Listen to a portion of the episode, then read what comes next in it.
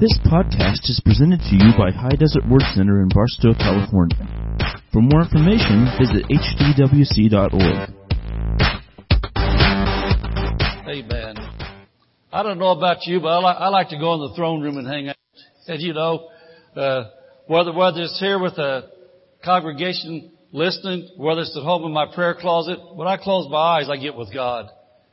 Yeah, but when I when I get with Him, I look away from all the ugliness that there's on the earth today, and I recognize, in spite of all the different things that human leaders can try to do, that good people can try to do, that we're in a spiritual warfare.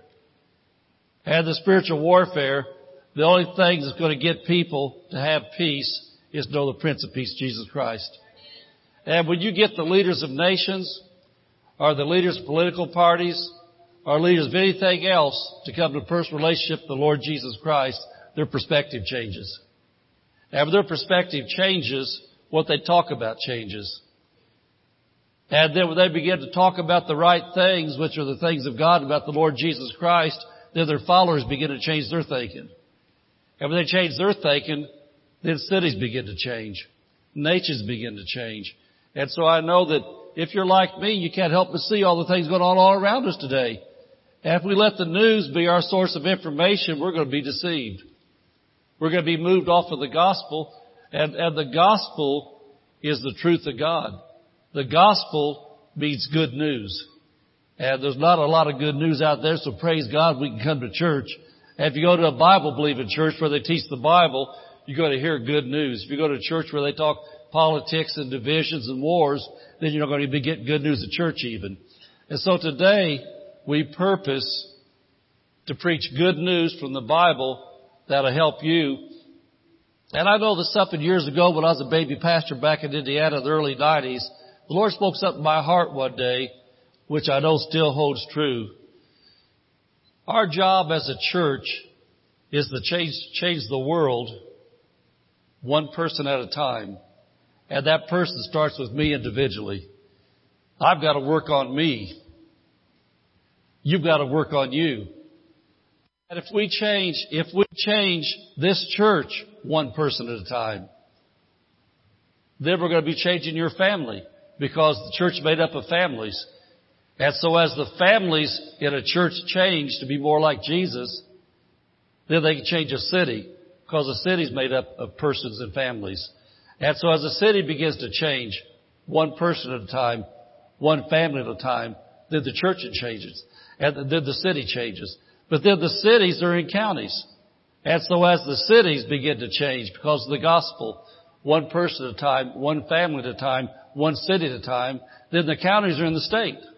And so then as the, as the church, as the city, as the county, as the states begin to change, then the states are the United States. And so the United States begin to change. And so we know that all the things going on, I was telling Mrs. Pastor yesterday, that the older I get, the more that I don't have problems with other ministers that don't preach like I think they ought to preach or teach what I think they ought to teach. Because the thing is, as we get older, we realize that people, the body of Christ, and I've always got along with all the preacher, they never had a problem. But the thing is, if they're preaching Jesus, we're brothers and sisters no matter who they are or where they are. If the body of Christ can just get over some of the, I mean, if somebody's preaching stuff that's obviously real wrong, that's going to send people the other direction. If they're not preaching Jesus the Savior, then they're not a real Christian church anyway. But as long as churches are preaching Jesus, we need to get along. And if churches get along, and the people in the churches can see that churches get along, they'll start spreading like wildfire across the city. Amen. And then that starts spreading across the state.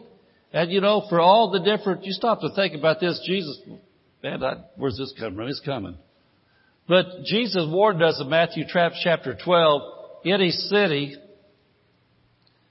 any nation, any family divided can't stand. And our country is called the United States. We started off in unity just like the book of Acts in America, we start off with one purpose of one mind in America because a lot of America back when our founding fathers founded was based upon the Bible. The pastors, this is not even planned for anything. It's just coming out. But we're heading to a purpose with the lesson we're going to teach today. The founding fathers in our school systems, the schools when this nation started were the churches.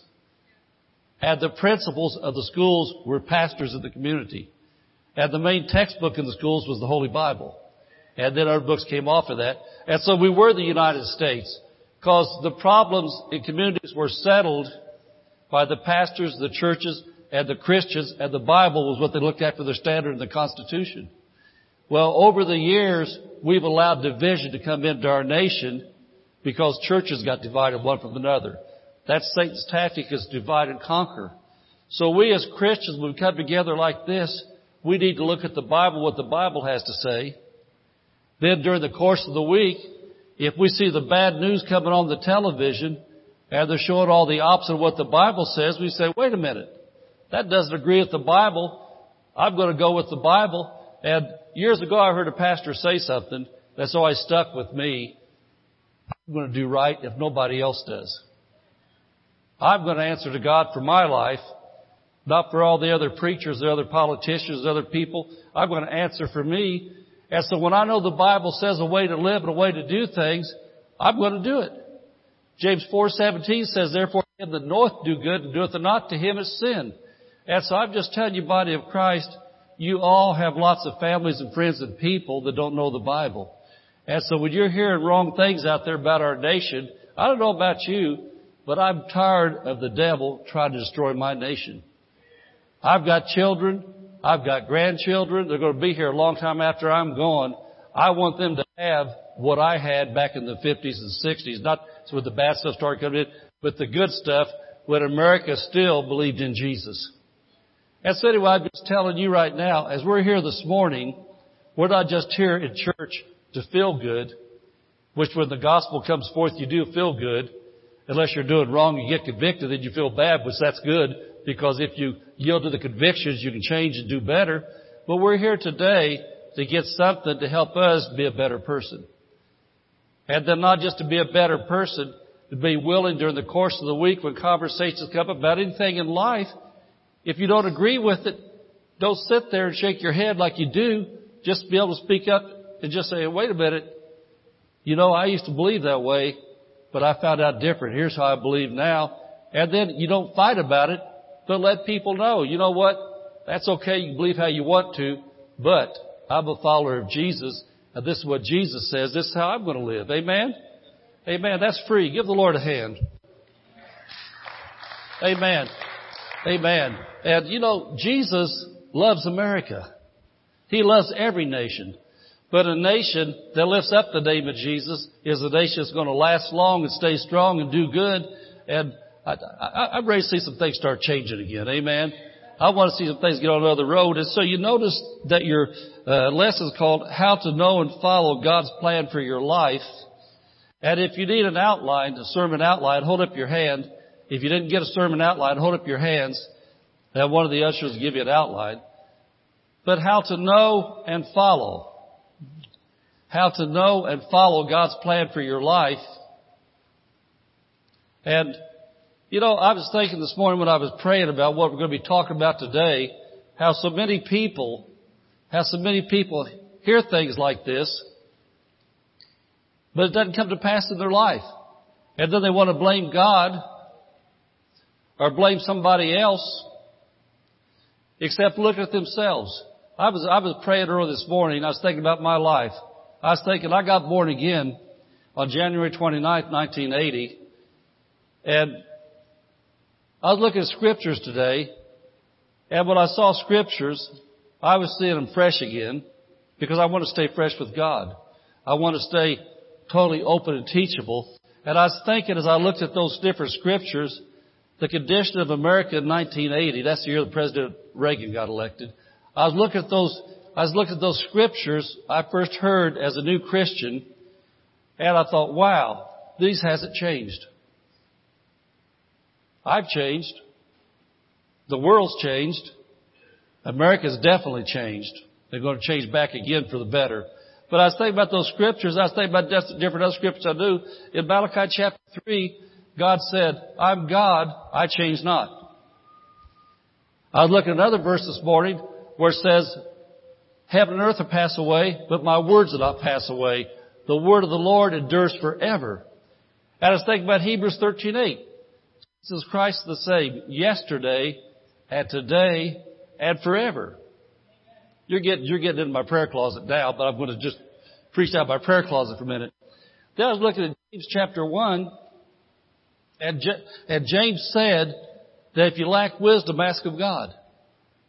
And he gives to all men liberty and upbraids not. He said his wisdom. God's wisdom is God's plan. Amen. And then in that passage in James chapter 1, a little bit further along, he said, a double-minded man is unstable in all his ways. Well, years ago when I was going through a time of trying to see what God had me to do next, I spent a lot of time in that verse there. And one day, it jumped off at me. If a double-minded man is unstable, then a single-minded man is stable. A single-minded man is stable. Let me, let me give you a good example of double-minded man. There's people sitting here today that have said, I'm going to start going to church all the time. It's going to change my life. Until next week, something better comes up, and then they forgot about what they said this week. And then the next time the crisis hits, I'm getting back in church. We need to go to church. Come on, family. We're getting in church. That's where we're going. Crisis ends. And where are they? They're double-minded. Amen. That's double, double-minded is, tell you what, we're going to start saving money for this. We're going to not spend it over here, spend it over here. We're not going to eat out like we was. We are saving money and this family is going to have the money to do what it's supposed to do. Until the phone call comes, hey guys, we're all going to meet down at Del Taco. Well, the little bit, ten dollars you had to save, you was double-minded. And then the time comes you didn't have it, wonder what happened because you was double-minded. Single-minded says, well, I would love to go, but I can't because I've saved my money for a car. We're saving our money to get out of this ghetto. We're going to get a neighborhood. But Del Taco took your real neighborhood money. Anyway, as I was meditating upon that word a few years ago about single-minded, about a single-minded stable all of his ways, about three weeks after I got that revelation, I saw this then. The only way to be single-minded is to be word-minded. Because the only thing that doesn't change in life is the Word of God. The Word of God.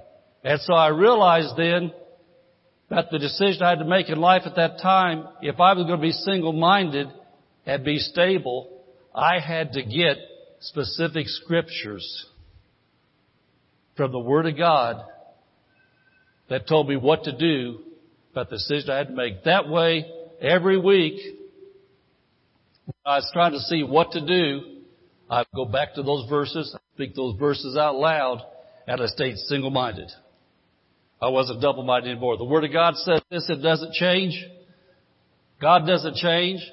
So if somebody's going to change it, He's not, it's got to be me. And my change has got to start in my heart, but my heart listens to my head until my heart gets stronger and then my heart tells my head what to think. I want to say that again because you've got to get this. My heart is supposed to tell my head what to do. But my head is stronger than my heart in what it believes. Then my head tells my heart how to feel, how to, what to do. But as you fill your heart with specific scriptures about decisions you're making, then when double-minded tries to come, a single-minded heart speaks to the head. It says, no, wait a minute. The Word of God says, by Jesus' stripes I'm healed, so by Jesus' stripes I'm healed. Or the Word of God says, let your mouth be filled with praise. So I'm going to praise and not complain. And your head says whine, murmur, complain. It's Dennis's fault. and you say, no, no, no, no, no. Dennis is a good guy. I love Dennis. It's not Dennis's fault. I'm going to praise God. See what happens The devil tries to tell you it's your boss's fault. Tries to tell the boss it's your fault. But when in all reality, it's the devil's fault. And so we get our mouths filled with praise, you're becoming single-minded then, because in everything give thanks. For this is the will of God in Christ Jesus concerning you. That's 1 Thessalonians 5.16. But we need to know that we need to be people that become single-minded. And once you begin to get that word working in your heart and in your mouth, all of a sudden the wishy-washy, the double-minded, the yo-yo faith. What's yo-yo faith? Well, one day you're up on the mountain. The next day you're down in the valley. You're up and down and up and down and up and down. And when your fellow Christians see you, they never know if you're going to cuss them or if you're going to preach Jesus. You mean Christians would do that? Have you ever read the Facebook? Deface? In Facebook, how many here have ever seen Christians that you never know if today they're going to be talking about sex and cussing and dirty things. And tomorrow they're going to put on 15 different pictures there about Jesus and loving the Lord. That's double-minded. One day up, one day down. But you become single-minded when you become word-minded. Amen? And so the Lord's going to help you today to become single-minded in the plan of God for your life. And here's an awesome book called How You Can Be Led by the Spirit of God. How you can be led by the Spirit of God. That's from Romans chapter 8 verse 14 that says we, as sons and daughters of God, are supposed to be led by the Spirit of God. Uh, that that book's really old, got a new cover on it, but I I found this book probably 35 years ago, studied this and studied this for a season with my Bible open, and it taught me how to be led by the Spirit of God and not by my feelings, not by my feelings. Do you know there's a whole lot of Christians in Barstow today that are led by their feelings? They don't feel like going to church today, so they don't. You know, there's a lot of Christians today in Barstow, they're in church today. Their feelings said, I don't feel like it. But they said, feelings, you're not leading me. God leads me. I'm going to church. Amen. And so you need to be led by the Spirit of God, not by how you feel. Now I want you to look at Jeremiah chapter 29 verse 11. Jeremiah 29 verse 11. And this is our theme verse for the year 2017. Uh, every year back towards the end of the year, the last, oh, starting about September, October, I start praying and talking to the Lord about the next year, about theme for our church, theme verse, something that He wants us to just really major on for the year. And He gave me this last fall for the year 2017. But Jeremiah 29, verse 11, and I'm going to read verse 11 out of the NIV. And then for your fill the blanks, you'll be seeing as we go through this some different things you put in there to help you uh, have something to take home with you. But Jeremiah 29 verse 11 says this, this is God talking to me. This is God talking to you if you belong to God. For I know the plans I have for you, declares the Lord. My plans are to prosper you, not to harm you, plans to give you hope and a future. How many want to have hope and a future in your life? How many want to prosper and not be hurt all the time, kicked around all the time, depressed all the time, all the time feeling like nothing ever goes right for me? If it wasn't for bad luck, I'd have no luck at all. Murphy's Law works in my life. Nothing ever goes right for me.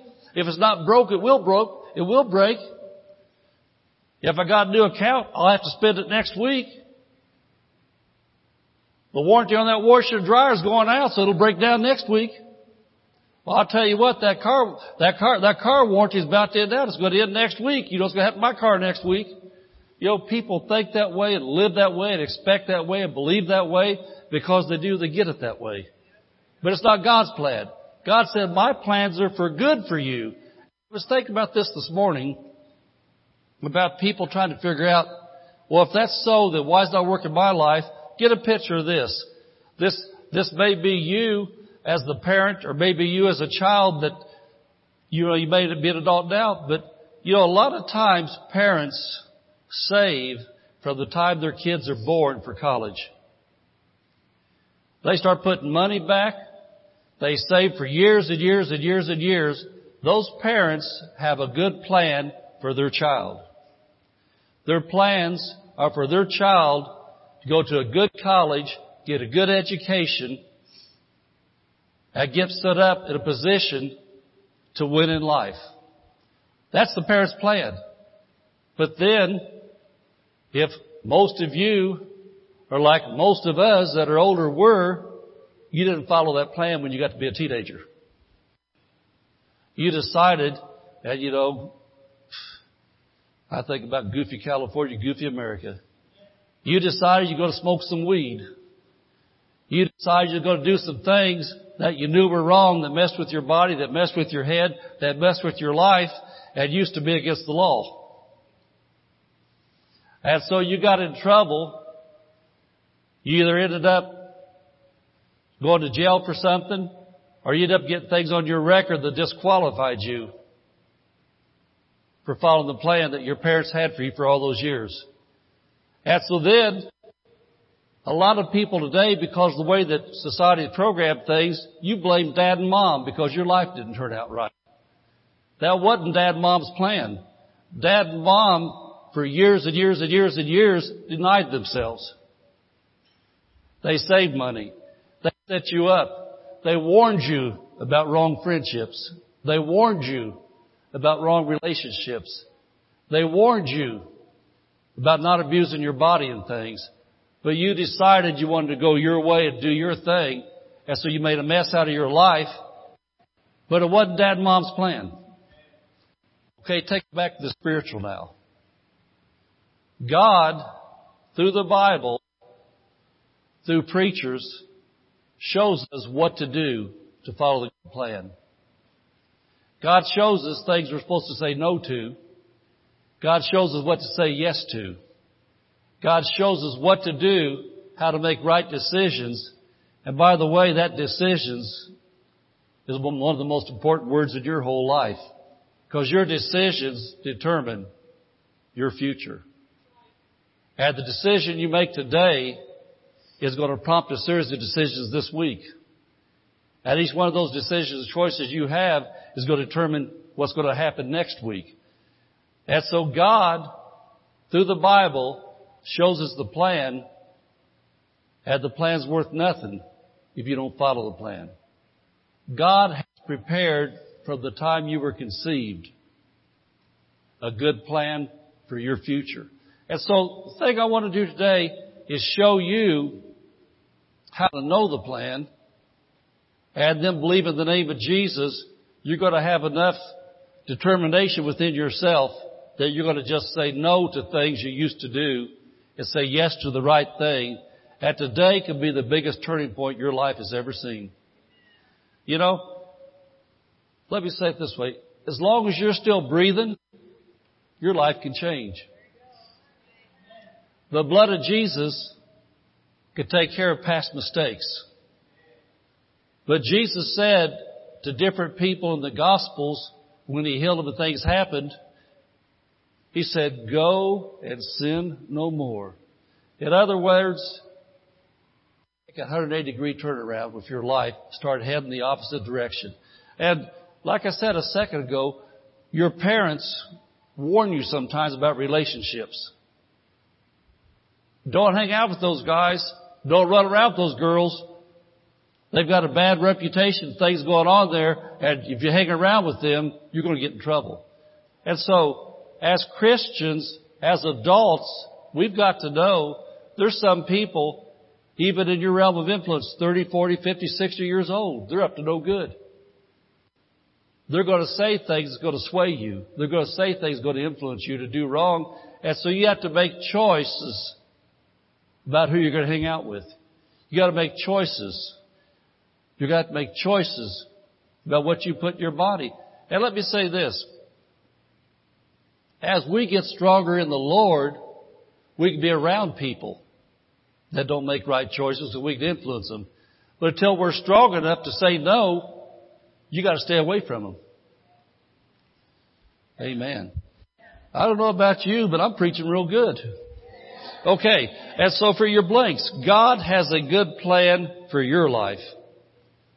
Say that out me. Say that out loud. Say, God has a good plan for my life. Say that one more time. Say, God has a good plan for my life. And I'm going to know it. I'm going to follow it. All right. Two ways to know the plan of God for your life. Number one, if you're a Christian, the most obvious way is the Bible. The Bible is the first step for finding God's plan for your life. And so the Bible gives specific outlines and guidance for moral conduct for all humanity and how to get to heaven. The Bible will teach you about sex. What was that again? The Bible will teach you about sex. I like what my son Josh says.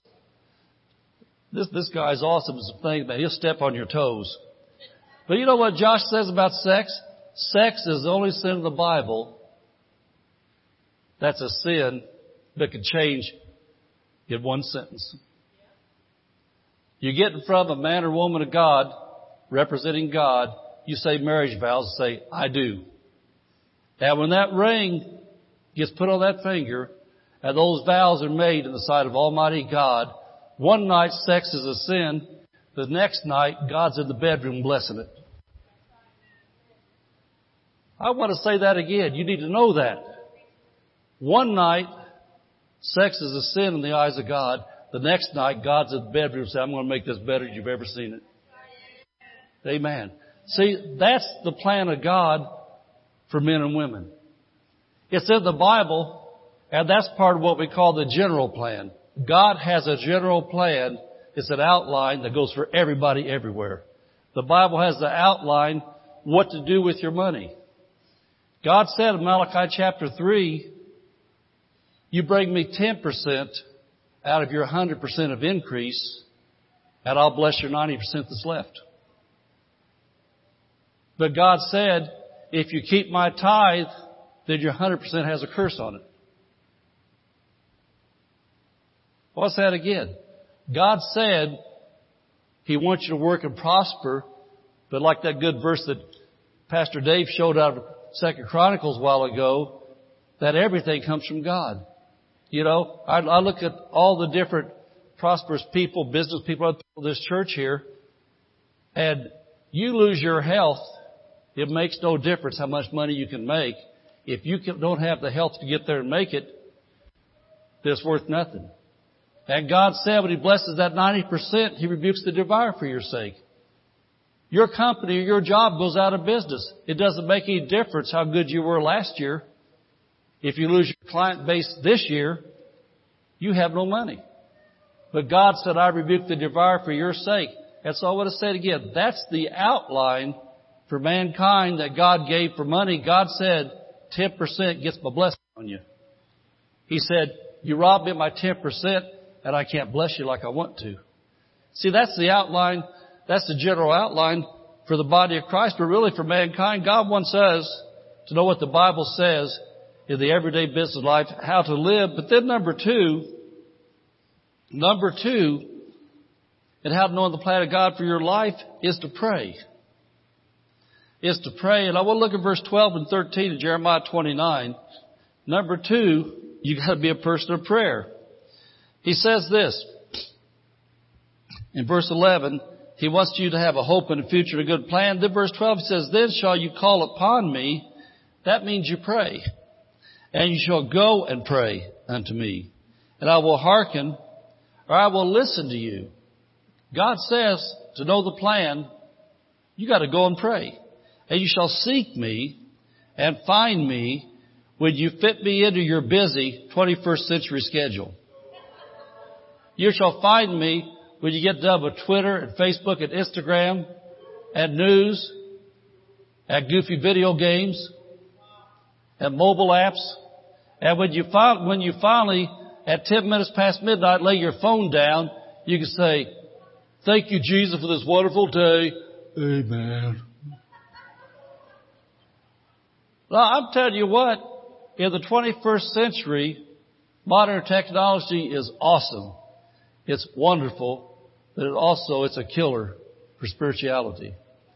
It says, you shall seek me and find me. You shall seek me and find me. You shall seek me and find me when you shall search for me with all your heart. With all your heart. So what God is saying is this. If you really want to know the plan of God for your life, you might have to do what lots of times, but I want to do more times, have the discipline to do. I've got one room that's my study room at home. And what, what I, what I've learned to do when I discipline myself is to take my cell phone, put it on silent, and leave it in my bedroom or my dresser and go to my other room. Because I found out, if I put it on silent and I go to my study room, I hear it vibrating. When I hear it vibrating, I get distracted. I go back, and next thing I know, lost it. And so we, if we're going to be serious about seeking God, about His plan, His purpose, we have to find some times that we get unhooked from the goofy distractions of modern technology. Amen? And other things too, of course. But anyway, and then he says in verse 14, because you sought me with all your heart, I will be found of you, saith Lord, and I will turn away your captivity. I will turn away your captivity. I will turn away your captivity. Well, what's captivity? It's different things to different people, but I'll tell you the number one thing, I know God wants to say to all of you today, your captivity is anything that's still in your if you don't have peace in the financial right now, then you're a captive. If you don't have peace in your personal relationships, whether it's a marriage a relationship with co-workers, relationship with friends, neighbors, etc., then you're captive. Jesus is the Prince of Peace. He wants you to have peace. If you don't have peace about your health, about somebody you love, then you're a captive right now to things that you shouldn't be captive to. Captive means you're in bondage. Somebody has you shackled up. Ever going to see things in the Word of God to help us have that peace today? God said He's got a good plan. And if God has a good plan, it's a good plan. But to follow the plan of God, it takes some sacrifice sometimes on our parts, and that sacrifice is this, you have to shut some things off and pray with your Bible open. You have to say no to some things. To, you know, there's a saying we used to say, which applies, you have to say no to the good so you can say yes to the God. There's good things that aren't God things.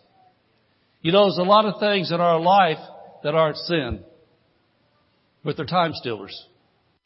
Because they're time stealers, they steal the time we could have to get the peace for the only one that can give us peace.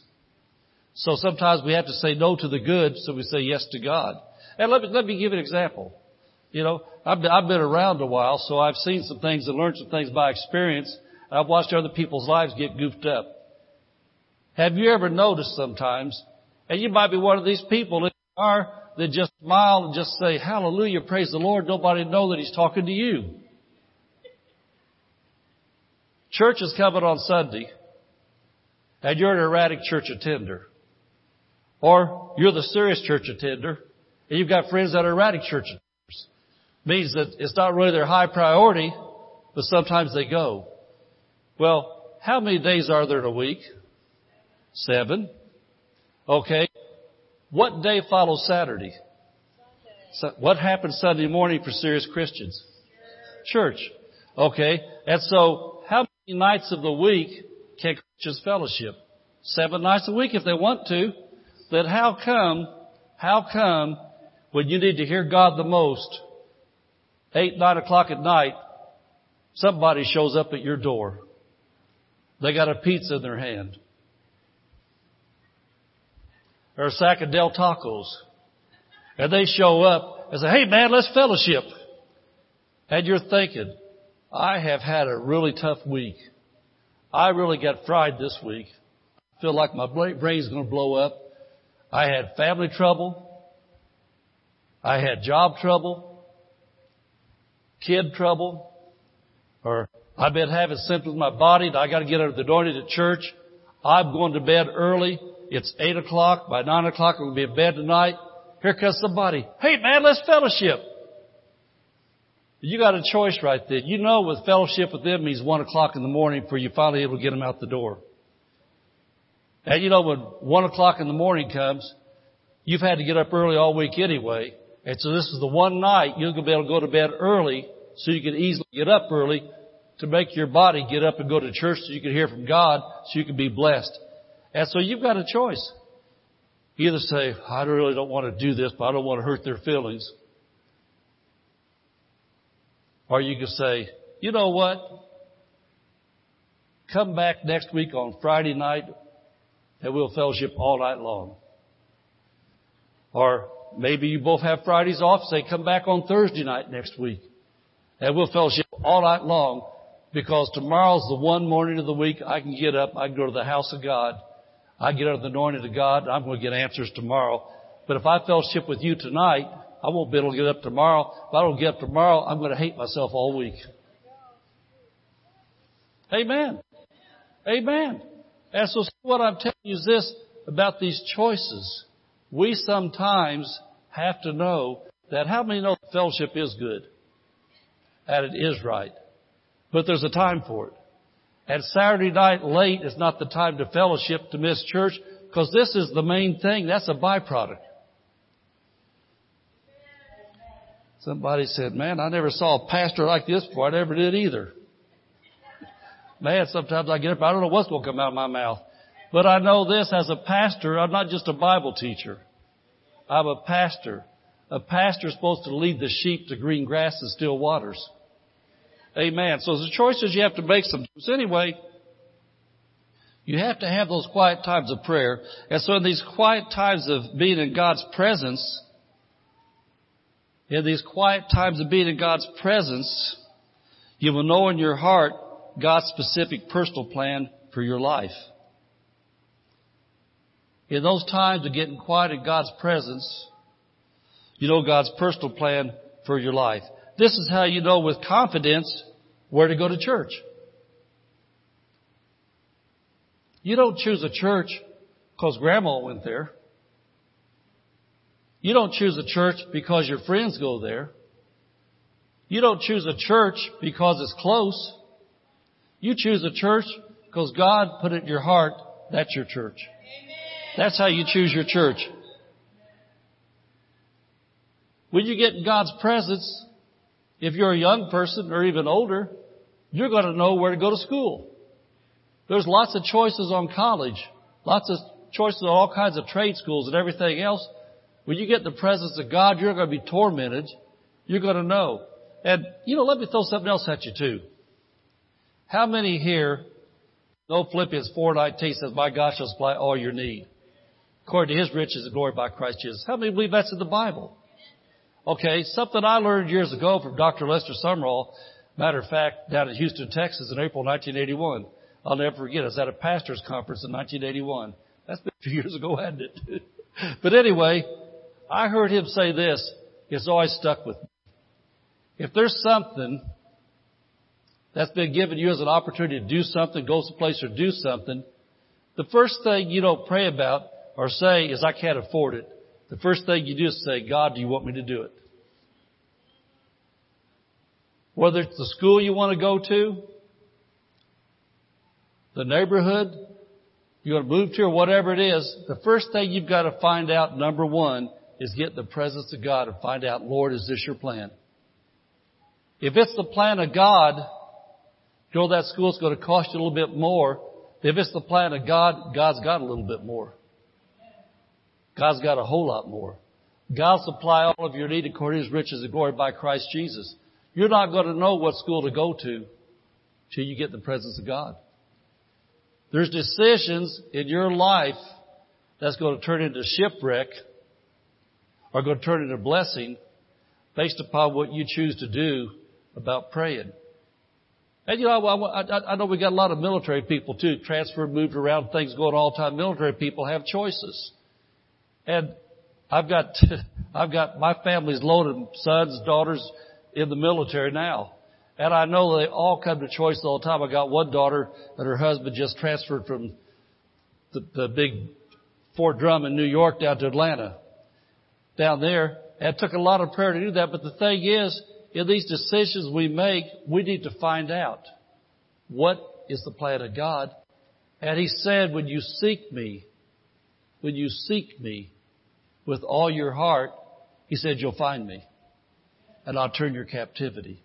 And so the money part, for everything in life, we don't make decisions based upon money. We make decisions based upon the plan of God. Because when you follow the plan of God, money always shows up. When you plan to follow the plan, money always shows up. Back in 2004 and 2005, I knew a certain family back in Martinsville, Indiana was seeking God about the next phase of ministry. And believe it or not, from the middle of Hillbilly County in Martinsville, Indiana, the Lord had that family pack up and move to the desert in Barstow, California. To a church on large property with multiple buildings with a lot of debt. But God had that family pack up because they got quiet before Him and moved 2,000 miles. Put everything in a Penske moving truck and moved to California. And you know what followed? When they followed the plan of God, you know what followed? People hooked up, money came in, and things happened. Because it was the plan of God. But that's what happens when you get in the presence of God. You begin to see something. And then friends and family tell you, like friends and family and fellow preachers told that family, what are you doing that for? California? What are you going to California for? Because Jesus is my master. And Jesus put it in my heart. And I watched the Beverly Hillbillies when I was a kid. And I heard California's the place you ought to be. So they loaded up the truck and they moved to Barstow. Amen. If I ever hear the song? Amen. So what am I saying? I'm saying when you get in the presence of God, you begin to see things with the eyes of your spirit. Your head doesn't see it. Your mind doesn't know it. Well, what are we talking about today? We're talking about knowing and following God's plan to turn your captivity, captivity so you'll have peace. He said, my plans are to give you a future and a hope, to prosper you and not to harm you, to turn your captivity. Praise God. We followed Jesus from Indiana to California doing better than we've ever done our whole lives. Out to California. Well, who did you know in California? I knew Jesus. I didn't know anybody else. Not one single person did we know. We knew Jesus. And we got to California, we found out that Jesus already knew who was in California. And so Jesus brought people together that he knew that believed in what God put in us, and we come together and changed lots of lives in California following the plan of God. Well, well, amen. Well, well, I bet you you had it all scouted out real good. You already knew exactly what he's going to do. I didn't even know what the, my paycheck was going to be till I'd been here two weeks. I didn't even have a house. We was about halfway to California. Moving truck got a call from the people out here at the church that we hooked up with on the internet and talked to. And they said, hey, we found your house. Think you're going to like it. And we was on our cell phone coming up the road. Said, yeah, I know we're going to like it. And they got another call and said, hey, we got utility service. You want your phone number? I said, yeah, be nice to know my phone number. Got our phone number.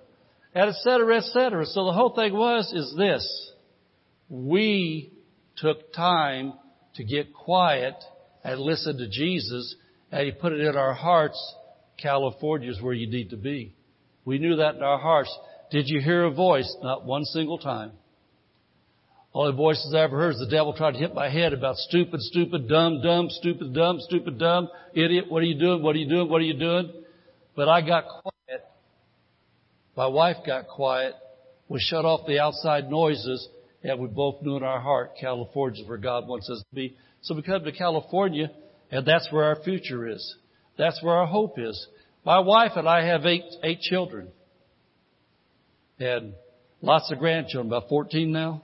14, I got it right this time. I did not have to stand corrected. I got it right. We have 14. And so in our children, one by one, our adult children and their families have been relocated to California, not because they're following dad and mom, because dad and mom raised them to follow Jesus. And Jesus sent them to be a part of what we're doing here, not following us, but following Jesus. I don't want any of my kids to follow me, just to follow me. I want them to follow Jesus and the plan He has for their life. So that's what He's done. Some, sometimes people say things like, well man, how'd you get your kids to move here? We didn't get our kids to move here. We just prayed. We said, Jesus, we want to thank you that we follow your plan. Well, how you get your kids to get the military? How you get your kids to of the military? We don't get them to get in or get out. We teach them to follow the plan of God for their life to be in the military or not be in the military. Well, how you get them to go to school? We pray and we teach them how to follow the plan of God to go to college, not go to college. We let God show them what to do to follow the plan of God for their lives. I'm doing better preaching than you are shouting. Amen. And so in those quiet times, you're going to know who to marry or who not to marry. It got real quiet.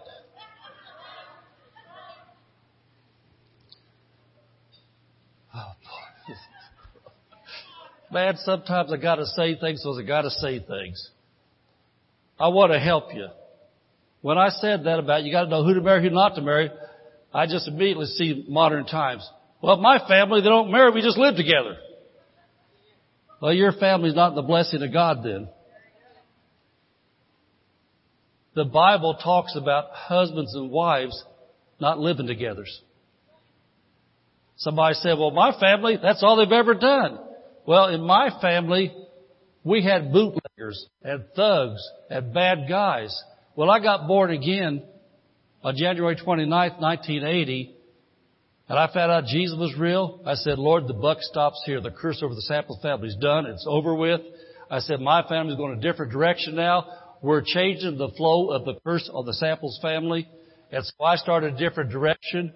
And because the direction I started, I led my mother to the Lord before she died. She's in heaven now. My mom was a pure heathen her whole life. I led my dad to the Lord. He was heathen his whole life. My dad's in heaven. I led my brother to the Lord. He was a real heathen his whole life. My brother's in heaven now.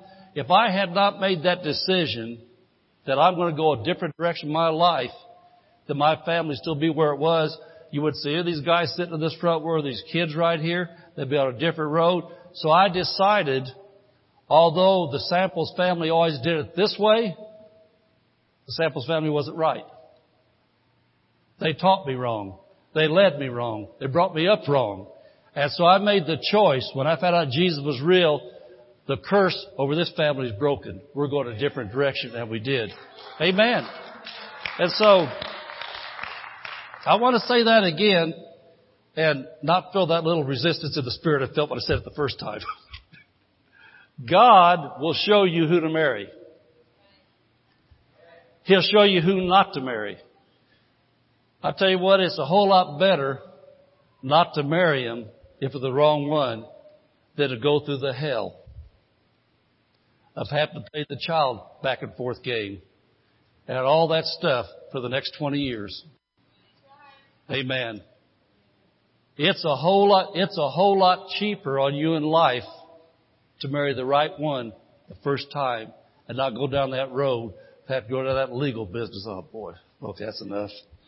Oh, somebody need to hear that for sure. Okay. In those quiet times, He'll show you how to raise your children. And what I mean by that? Well, I know that my wife and I raised our children how we wanted to. We were homeschooled, Christian schooled, and public schooled, all three in the phases of our kids' lives. I know today, with all the daughters I've got, the daughter-in-laws I got, and the grandbabies, I hear all these blessed people talking all the time. And talk with other people all the time. And everybody, it seems, has a different theory or way how they think you ought to raise kids. I mean, you know, I think about all the, I'm not getting to all of it. But anyway, all the different thoughts people have about what they ought to be doing with their kids. Jesus knows the number of every hair on your little baby's head. Psalms 139, he said, I've got every day of their life planned out before they're even born. And you know what? As a dad and a mom, It's not up to you to run to everybody else to see what, because it's not one size fits all. The Bible, I'll say it again, is a general plan for all mankind, but God has a personal plan for every life. And as parents, it's okay. We got this, what do they call that group? We got the young moms and nursing mothers. What's it called? Young wives and moms. Young wives and moms. Well, young wives and moms could get together and get ideas. And just like mechanicing. You know, we got any mechanics in here? Any, we got the Jonah mechanic and we got the David mechanic. Any more mechanics in here that know stuff about working on vehicles? Well, you know what I found out about all mechanics? They all have a different way they're going to do something. Every one of them is going to convince you their way is the best way for working on that product, working on that car, putting that part in or out. They all convince their way is the best way, and some of them get mad at each other because they don't do it their way. But their way is the best way for them because it works for them. There's a best way to raise kids for you. And their way might be best for them, but their way might turn your kids off and run the other way. And so you have got to take time to get in the presence of God to find out God's way for you and your son. And out of, out of having eight kids, I can tell you this. Some kids are a piece of cake. Some kids are a work in progress. Amen. And so it's not one size fits all. My first daughter was born in 1970. My first daughter called me this week on the telephone up in Alaska as she lives in Florida. And she said, Daddy, she said, Daddy, she's born in 1970. She said, Daddy, I need some fatherly advice. And so she had a major decision going on in her life. Something she's wanted all of her life to do. Well, she invested lots of money, lots of time to take this career path at this point in time. And then she started down this road and found out this year, I really don't want to do this. After all this education time and everything she did, I need some fatherly advice. Amen. It's not one size fits all. And so I just told her, I said, the number one thing you got to do is please Jesus and please you. I said, you found out you can do it. I said, and now you found out it's not really what you wanted to do after all this time. I said, you're not a failure. I said, you succeeded because you got on the road, but now you don't want to stay on the road. So I said, just tell the people. You're going to change a different direction. I said, You're the one who has to get up and look at you in the mirror. I said, You're the one has to take care of your family. And so I said, Don't worry about what people think. I said, I got over that a long time ago. My life is not led about what people think about decisions I make. I'm going to do my best to make decisions. But when I get up in the morning time, I'm the one looks in the mirror at me. I'm the one that has to go to sleep at night time if I go to sleep at night time and don't have peace about the direction I'm going in life, I can't think, well, what's Susan going to think? I can't think, what's Chuck going to think? Thing is, what's Jesus going to think? I can look Chuck in the eye. I can look Susan in the eye and say, you know what, guys? I've got to make an adjustment because I don't have peace about where I'm going right now. I've got to change this around. And, well, Pastor, you talked about that for five years. I said, yeah, but that's not what we really need to do. We got to make a change. Something's not right here. We have to do some changes. And so the thing is, when you get in the presence of God, He said, go and seek me and you'll find me. He said that I'll turn your captivity. Amen. So you got to be a person of prayer. And then of course, in decisions like buying cars, buying houses, major purchases, You've got to get quiet, find out what to do because you're stepping out there on something. You've got to make sure you make the right choice. And then navigating through crises of life, you definitely want to get quiet before God. He said, I will turn your captivity. And so God's plan is for you to control what happens in your life. God's plan is for you to control what happens in your life. Not life just jerking you around and being depressed and miserable every day. You know what happens if you're depressed and miserable every day? The people you love that you're around, they're going to be depressed and miserable every day. Amen. Amen. It's, it's, it's, it's like the person, you know, asked this guy, said, hey, uh, did you wake up grouchy this morning? He said, no, she got up on her own. no. No. You've got to realize that if you are depressed and miserable because life's jerking you around and you're not controlling your life, then the people you love are going to start walking away from you. The people you love to start, to start not taking your calls. You know, I think about these cell phones. I remember when caller ID came out years ago on our regular house phones. You know, you pretty much get by and hello like you don't know who it is. These cell phones, you don't have to act surprised you answer your phone anymore. You know who it is. that's, that's why so many times when you got somebody that's miserable, and they're going to call and vomit all over you, you don't take the call. But then if you're a Christian, you have to pray and you have to say, how can I honestly answer this so I'm not lying why I didn't take the call? Amen. And so, and so for you to be the Christian you need to be, not be a miserable Christian, you need to learn how to control what goes on around your life. And that's what we're talking about. So you learn that in the prayer times. As for this to happen, you must make the quality decision and follow through with action. To control your life, you've got to make quality decisions, follow through with action. To number one, you've got to develop the church habit. You've got to develop the church habit. Come two or three times every week. Come two or three times every week. Well, grandma never went but once a week. We're not living in grandma's day anymore.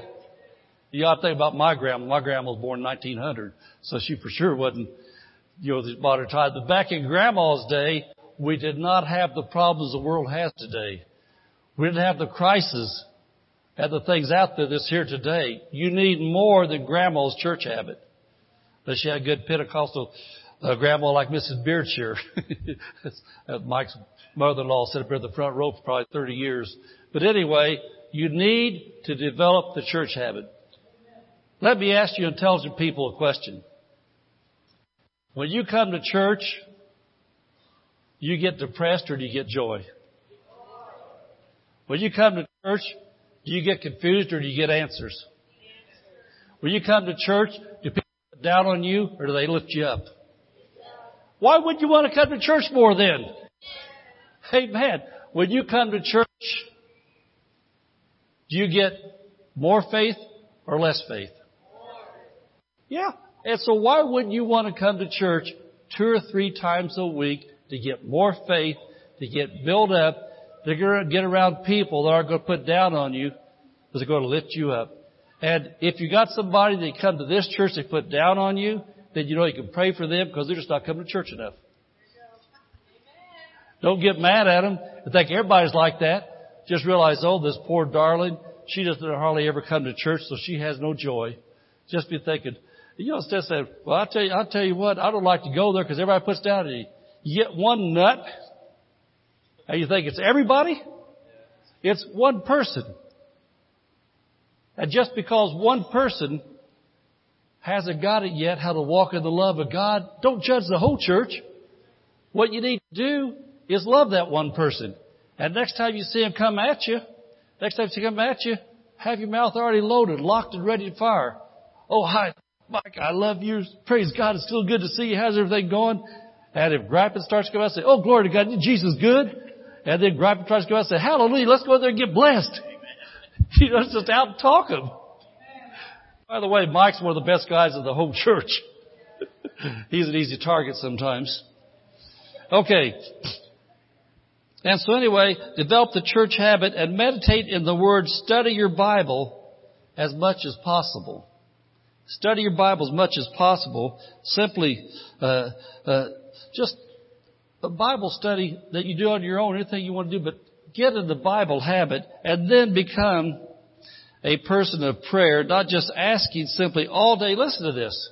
all day, every day, talk with Jesus like you would your best friend. Talk with Jesus like you would your best, best friend. Jesus has all the answers for every, for every question you have. Jesus has a solution to every problem you face, no matter how big or how small. I was a truck driver, you know, a lot of you may not know this. I drove big rigs for 28 years. 28 years I, I drove big rigs. And a lot of times I drove around downtown Indianapolis. Downtown Indianapolis, like any other downtown, most downtowns were created back in the early 1900s. And so the streets and alleys where you make deliveries, those places are little wide things that were made for horse and buggies or little old vehicles. And big trucks are different. But I remember in downtown Indianapolis, when I used to have to drive big trucks in those little alleys, deliver those fancy hotels people stay at and eat at, and all the fancy gathering places they have in places now. Well, I drove up alleys that had places built in the early 1900s, and they had so many obstacles, I had to have Jesus showed me how to do things that are nearly impossible to do. I would come up alleys, and I don't know if California has these like in Indianapolis. We had these fire escapes, these black things in these buildings downtown. Well, those things were made when trucks were about as tall as I am. Now trucks are giant trucks. So if you come up those alleys, you got those fire escapes on one side, on one side. You had to learn how to weave in and out of those things without hitting those fire escapes at the top of your truck and breaking them off. And then while you're doing that, these places were made for little bitty old trucks way back in the 1930s, 1940s, little short things to back up these people's places. And you got cases and cases of canned goods and paper goods go to these places there. You look back at your truck and your truck's longer than the whole block. And you're coming up that alley, you gotta find places to practically make those trucks bend in the middle to get to where they need to be to do stuff. So I up there, oh Jesus, look at this. It didn't catch Jesus by surprise. He knew that stuff was there. Jesus, how are we going to do this? And I would always see ways to do things that I had to do because I was a covenant man of God and covenant with God. I was a tither. I served God. I needed my paycheck to have a tithe to pay, take care of my family. And so Jesus wasn't just something I did that morning when I, when I looked at the Bible, but I said, Lord, thank you for blessing this day. Amen. Or at night time, now I lay me down to sleep. I pray the Lord my soul to keep. Jesus was somebody that I talked to every day, all day long. Jesus knew everything. And you know what? In, tra- in transforming from a Christian that drove a truck to a Christian that's a preacher, that followed me right into the church. Where there's problems in the church. Jesus, what are we going to do about this? Jesus, how can I help this person?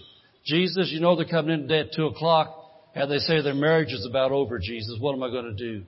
Jesus, they've got this serious medical diagnosis now with their son.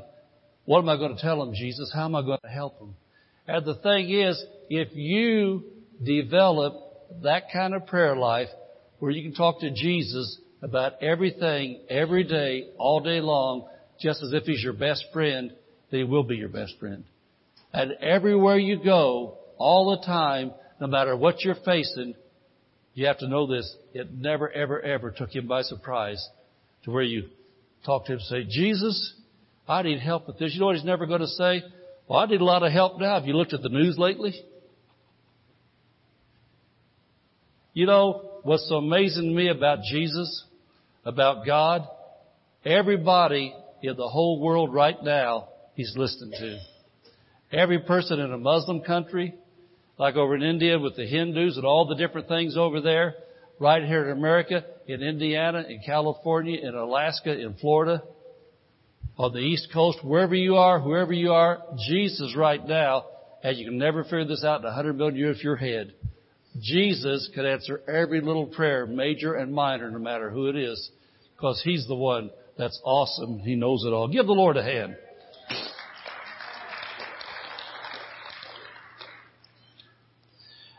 Look at John chapter 10 verse 10. Does this help anybody to see about the plan of God? That's what we want to do. We want to know the plan and then follow the plan. And knowing the plan of God, here's what Jesus said about life. And you've got to know this. This will answer the question for a lot of people. John 10:10. 10, 10, Jesus said, "The thief cometh not before to steal, and to kill, and to destroy." For your fill the blanks right there, you've got to know this. Every bad, evil thing in your life comes because Satan is just as real as Jesus is. Satan wants to cause terrible things to happen in your life. Satan's the one that come to steal, to kill, to destroy. Satan does not want you to have a good family. Satan does not want you to have a good job. Satan doesn't want you to have a good car or a good house. Satan doesn't want you to have enough money to buy the food you need. He doesn't want you to have anything good in life at all. And this is, this is the thing that Christians have got to get a hold of. Christians have got to know this. They bring, blame too many things on God. God is not the thief. God's not the one causing your problems. Jesus said the thief is the one that comes to break up your home. The thief's the one that come to try to get your children addicted on things. The thief's the one that come to get you laid off and steal your job. You have to know this to be able to get a hold of the plan of God. But Jesus said this in the second half of the verse. I'm come that they might have life and that they might have it more abundantly. The Amplified Bible says that really well. I came that they may have and enjoy life and have it in abundance to the full till it overflows. Jesus is the plan of God. He said, I came for you, David Samples and Katie, to have and enjoy life in abundance to the full till it overflows. Anything less than that is the thief. Amen. Joan Nadine Mumford, Jesus came for you to have and enjoy life in abundance to the full till it overflows. Anything less than that is a thief. This is the end result of God's good plan for your life. Look at 3 John verse 2. We're coming in the home stretch. And you know, I'll say for new people in here this morning, or anybody else, listen to the Word of God. He'll give you hope. He'll shine light on your future. He'll show you that it's not over. He'll show you that you're just to a place of new beginnings. I want to say that again. If right now it looks like things in your life are all over, this morning God's taking you to a place of new beginnings. You're beginning to see what to do now to get it turned around. Third John 2, he says this, Beloved, I wish above all things that thou mayest prosper and be in health prosper and be in health, even as thy soul prospers. Even as thy soul prospers. And so that means that a healthy spiritual life is the main key to God's good plan coming to pass in your life. Even as your soul prospers. Even as. In other words, equal to your spiritual life will be the quality of your natural life. Your prosperity and health will depend upon what you do for your spiritual life. I like to say it this way, the spiritual always determines the natural, good or bad. The spiritual always determines the natural, good or bad. I want to talk to the yo-yo Christians now. The roller coaster Christians. The ones that are up and down and in and out. You don't have to raise your hand. But for all of us, have you ever noticed that your serious times in church and hanging around Christians, reading the Bible and things, how much better life gets. And then the times that you back off to where you don't go like you once did. You don't study the Bible like you once did. You don't hang around Christians like you used to. How, what's the modern expression? Life sucks. Isn't that what they say now? You say, life stinks. Reason being, your spiritual life stinks. He said, even as your soul prospers. So as your spiritual life gets turned up, to where you're coming to church more, reading your Bible more, hanging around with other Christians more, all of a sudden, the money problem seems to go away. The health problems seem to take a back seat and health begins to come back to your life. Your marriage, your relationships, things begin to change because you notice you said even as. Even as is really, it's, it's, it's, it's, it's an accounting term. It means equal to or according to. It's like reconciling a checkbook, which I know that most people don't do anymore. But in reconciling a checkbook, you look at your bank statement or look at it online, and you should keep a ledger either in your computer or I still do the hand stuff. But you look at that, and what you have there should be equal to what they say you have there. If they equal, that means you're in agreement. If they're in agreement, things work right. Well, it says even as. So when you're in agreement with God, then your health and your finances line up. One more scripture to look at, and we're done. 2 Timothy 2.15.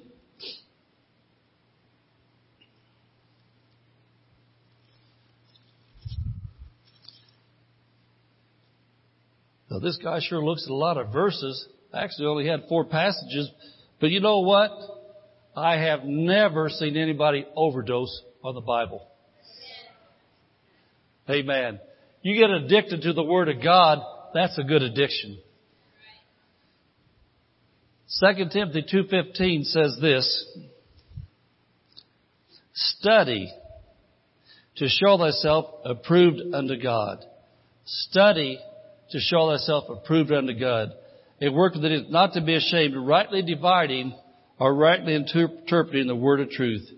And so I want to throw this in now as my last exhortation to you. God says to study to know more. So if you don't know how to study your Bible yet, let me help you. Listen to this.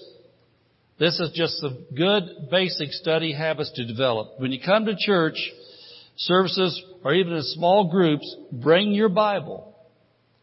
Always bring your Bible.